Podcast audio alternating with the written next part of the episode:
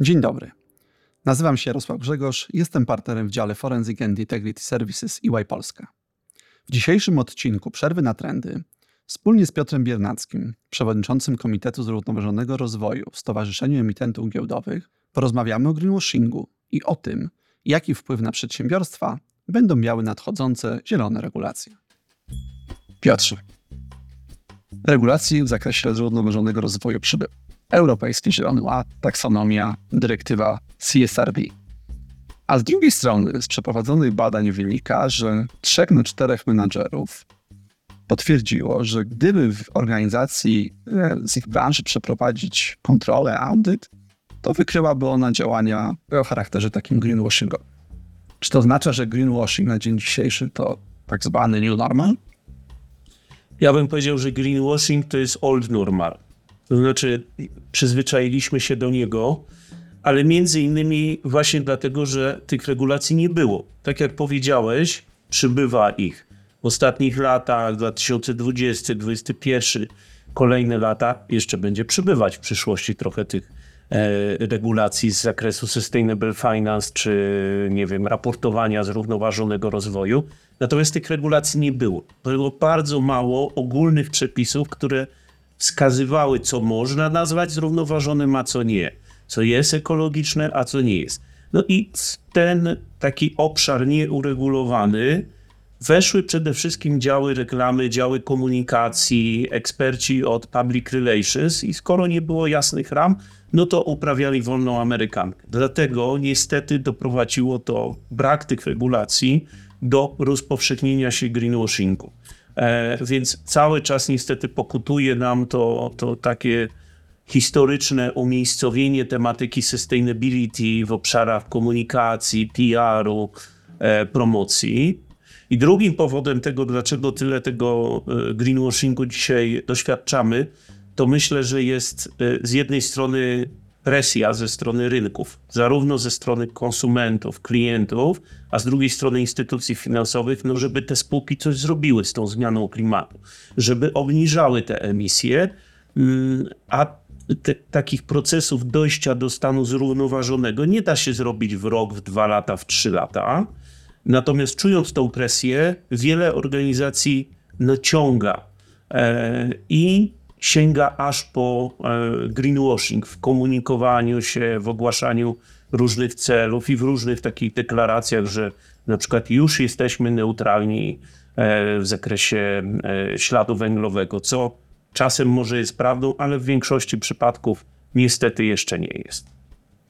No dobrze, to skoro w świetle badań e, większość firm, nazwijmy to może w ten sposób oszczędnie, może gospodarować tymi informacjami, to znaczy, że chyba podmioty, spółki, jak i menedżerowie nie obawiają się konsekwencji wynikających z tego zjawiska. Czy to się może zmienić? Nie tylko może, ale moim zdaniem na pewno się zmieni. I widzę tutaj trzy e, czynniki. Po pierwsze, te regulacje, które, które wymieniłeś, e, one dopiero e, wchodzą w życie. Weszły w życie rok temu, dwa lata temu, inne dopiero będą wchodziły w życie, więc jeszcze takiego pełnego efektu tych regulacji nie doświadczamy. On nadejdzie w najbliższych latach i on dość mocno nam ureguluje tutaj e, sytuację.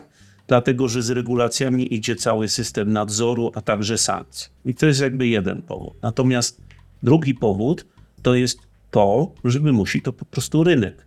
Wymuszą to instytucje finansowe, inwestorzy, banki, ubezpieczyciele na dużych przedsiębiorstwach wymuszą to klienci dużych przedsiębiorstw, przede wszystkim inne duże przedsiębiorstwa, bo to inne duże przedsiębiorstwa od swoich na przykład dostawców mogą e, wymagać e, określonych działań raportowania śladu węglowego, raportowania wpływu na prawa, na przestrzeganie praw człowieka, a później odpowiednich zachowań w tym obszarze. No i wreszcie e, ci klienci końcowi, tak, czyli konsumenci, użytkownicy różnych produktów i i usług, dlatego że jak te regulacje wejdą w życie, e, czy będą już w pełni stosowane, to wtedy oni będą mieli narzędzia do tego, żeby wymuszać na spółkach, żeby one nie stosowały greenwashingu.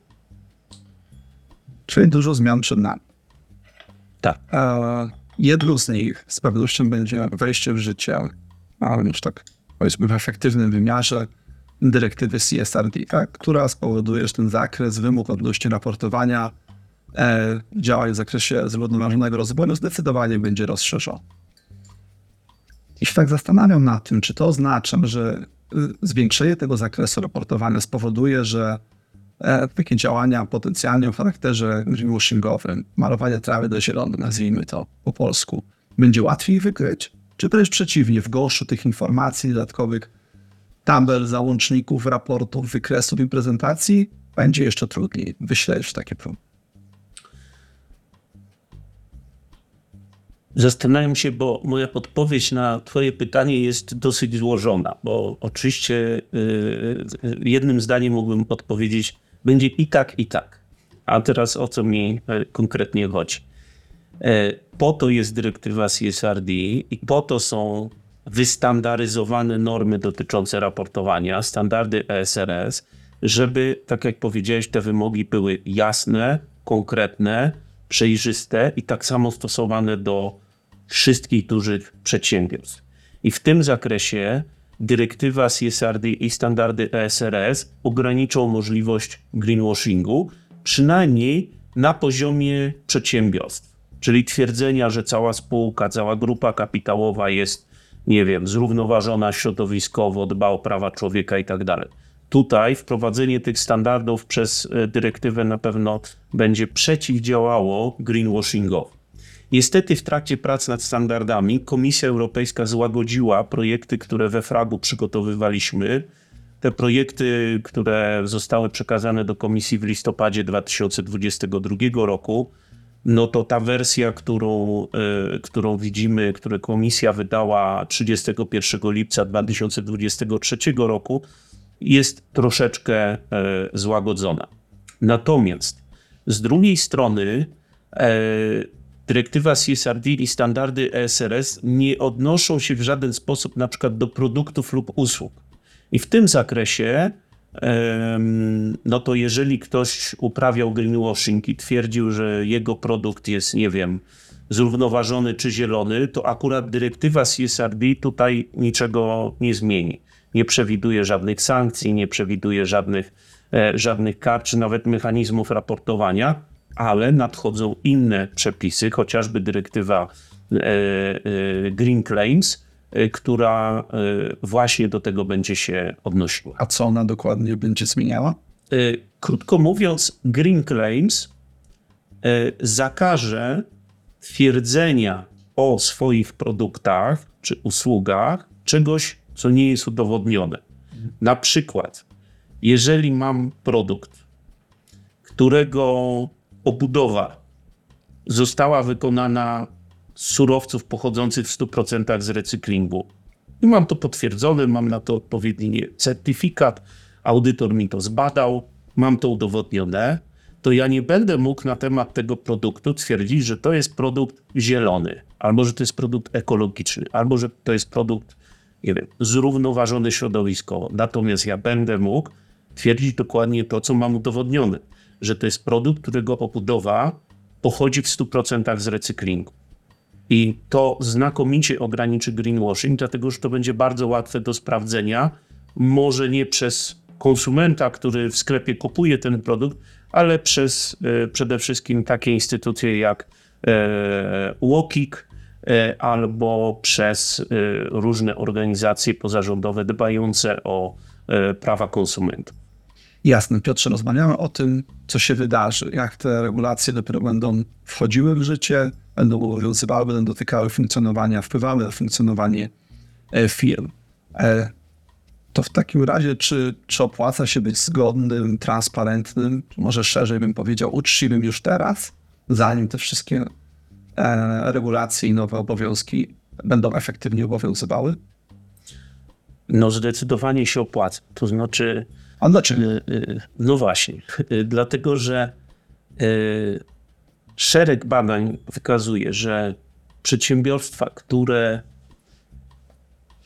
szybciej niż inne z ich sektora zajęły się zagadnieniami zrównoważonego rozwoju, zbadały swój wpływ, na środowisko, zidentyfikowały ryzyka, zidentyfikowały szanse, uzyskują e, lepszą rentowność na poziomie brutto na sprzedaży, na poziomie netto.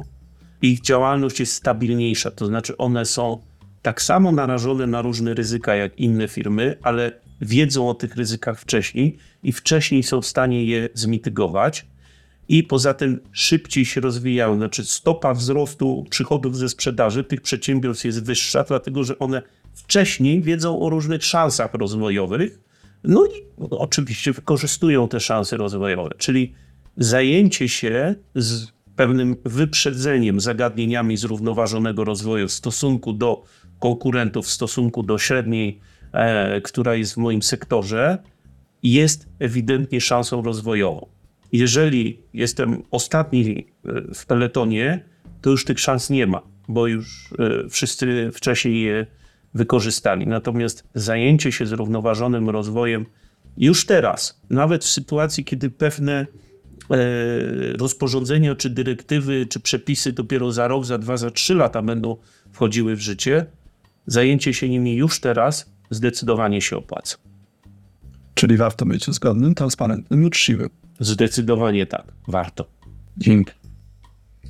To wszystko na dzisiaj. Dziękujemy i zapraszamy na kolejny odcinek Przerwy na trendy.